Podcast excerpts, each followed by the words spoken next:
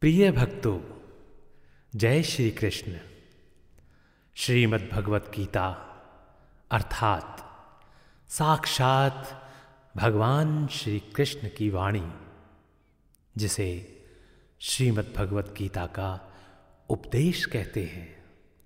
भक्तों, यह विषय इतना प्रिय है कि इस पर असंख्य बुद्धिजीवियों ने कार्य किया है। प्रिय भक्तों आज मैं गीता सार की एक अलग व्याख्या के साथ आप सभी को श्रीमद् भगवत गीता सार के अठारह अध्यायों की यात्रा पर लेकर चलता हूँ। आइए यात्रा का पहला पड़ाव है, प्रथम अध्याय आरंभ करते हैं। बोलिए श्री कृष्ण भगवान की जय। प्रिय भक्तों, जय श्री कृष्ण भक्तों श्रीमद् भगवत गीता सार की यात्रा के तीसरे पड़ाव की ओर चलते हैं। आइए तीसरा अध्याय आरंभ करते हैं।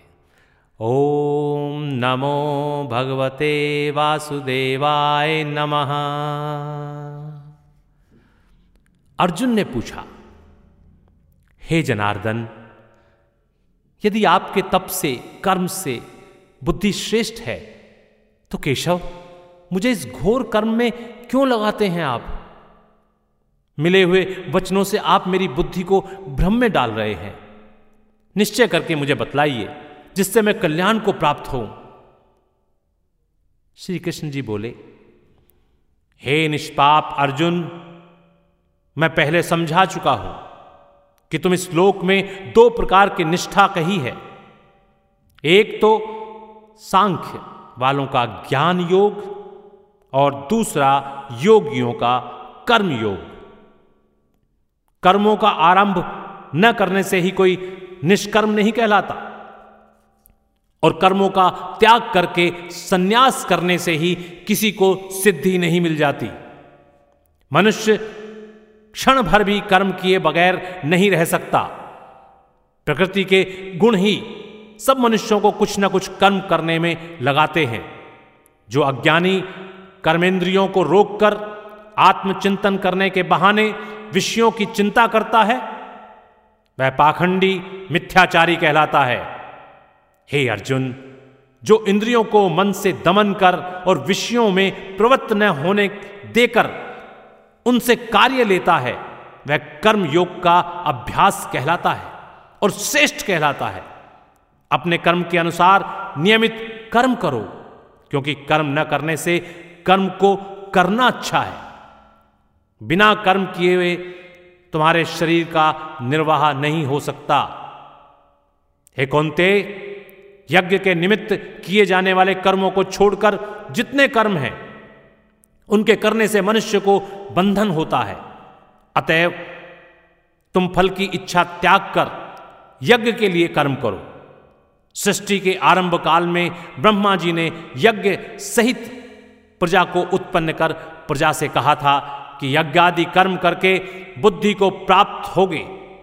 यही सब कर्म तुम्हारे निमित्त काम धेनु होंगे इस यज्ञ से तुम देवताओं को संतुष्ट करते रहो और देवता भी तुमको संतुष्ट करेंगे।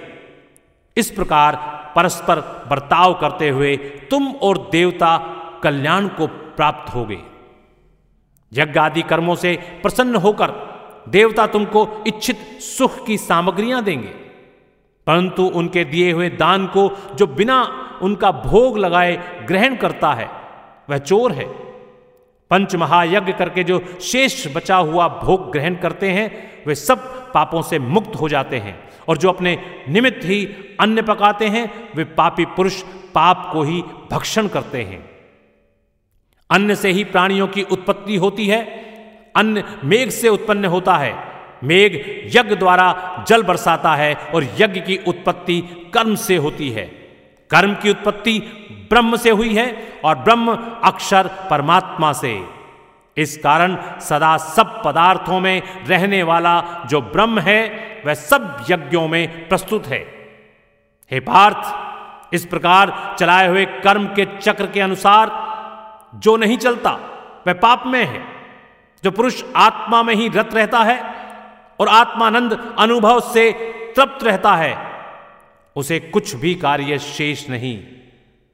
वह कोई कर्म करे या ना करे, उसको कोई प्रयोजन अथवा लाभ नहीं है। और किसी प्राणी से अपना लाभ कराने की भी उसे कोई आवश्यकता नहीं। इसलिए तुम भी फल की प्राप्ति इच्छा त्याग कर, कर्तव्य पालन करते रहो। क्योंकि फल की इच्छा को त्याग, कर्म करने वाला पुरुष मोक्ष को प्राप्त होता है। राजा जनक आदि ने भी कर्म सिद्धि पाई है।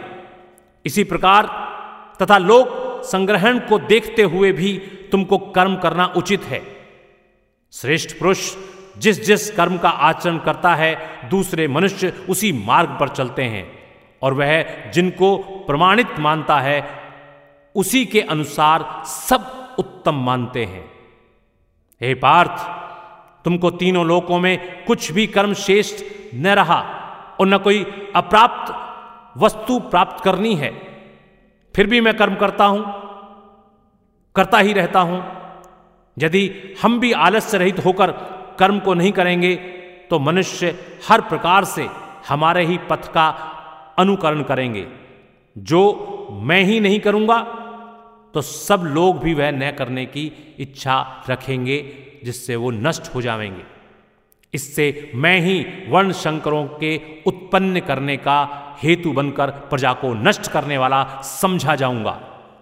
जिस प्रकार अज्ञानी फल की इच्छा करके कर्म करता है, उसी फल की इच्छा न करते हुए ज्ञानी को लोक शिक्षा की इच्छा करते हुए कर्म करना उचित है।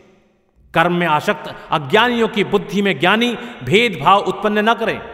परंतु आप स्वयं कर्म करता हुआ, उससे भी प्रसन्नता पूर्वक कर्म करावे। हे अर्जुन, सब कर्म प्रकृति के गुण से ही उत्पन्न होते हैं। परंतु जिनकी बुद्धि अहंकार से भ्रष्ट है, ऐसे मूर्ख लोग समझते हैं कि हम करता है। परंतु जो गुण और कर्म के विभाग को सच्चा तत्व जानता है, वह ज्ञानी पुरुष यह समझकर इसमें आसक्त नहीं होता कि गुणों का यह खेल आपस में हो रहा है। हे अर्जुन, अध्यात्म बुद्धि से सब कर्मों को तुम मुझमें अर्पण करके कर्म फल की आशा छोड़कर संग्राम करो। जो पुरुष श्रद्धा पूर्वक मेरे वचनों पर दोष दृष्टि न करके मेरे इस मत के अनुसार आचरण करते हैं, वे लोग कर्म बंधन से निश्चय मुक्त हो जाते हैं। और जो अज्ञानी इस मत पर दोष दृष्टि करते हुए इसको ग्रहण नहीं करते, वे संपूर्ण ज्ञान से रहित हैं। उनको नष्ट हुआ जानो। अपना कठिन धर्म भी दूसरों के सहज धर्म से हितकर होता है। स्वधर्म में मरना भी कल्याणकारक है, परंतु अन्य धर्म भयानक है। अर्जुन बोले, हे श्री कृष्ण पुरुष को पाप करने की इच्छा न होते हुए भी कौन उसे बलात् पाप के मार्ग में प्रवृत्त करता है? श्री कृष्ण बोले, हे अर्जुन, रजोगुण से उत्पन्न होने वाला काम और क्रोध मनुष्य को पाप मार्ग में ले जाता है। इसे करके उत्पन्न इच्छा कभी तृप्त नहीं होती। ये महापापी और घोर शत्रु हैं। जैसे धुआँ से अग्नि, धूल से दर्पण और झिल्ली से गर्भ का बालक ढका रहता है, उसी प्रकार विषय की इच्छा से आत्मज्ञान ढका हुआ है। हे कुंती पुत्र, इस शत्रु काम को करके ज्ञानियों का ज्ञान आच्छादित हुआ है। इंद्रियाँ, मन और बुद्धि इस काम के आश्रय स्थान है। इनके सहारे विषेच्छा ज्ञान को आच्छादित करके जीव को मोहित कर लेता है। अतएव तुम सर्वप्रथम इंद्रियों को वश में करके, ज्ञान और विज्ञान को नष्ट करके इस पापी काम को जीतो। कहते हैं कि इंद्रियाँ प्रबल हैं और इंद्रियों से भी प्रबल है मन। इस प्रकार जो बुद्धि से परे है, उस आत्मा को जानकर, निश्चयात्मक बुद्धि द्वारा मन को निश्चल करके, हे महाभाव, तुम उस दुर्धर शत्रु काम को जीत लो। बोलिए श्री कृष्ण भगवान की जय। और यहाँ श्रीमद् भगवत गीता सार का ये तृतीय अध्याय समाप्त होता है। बोलिए श्री कृष्ण भगवान की जय। ॐ नमो भगवते वासुदेवाय नमः। नमः नमः।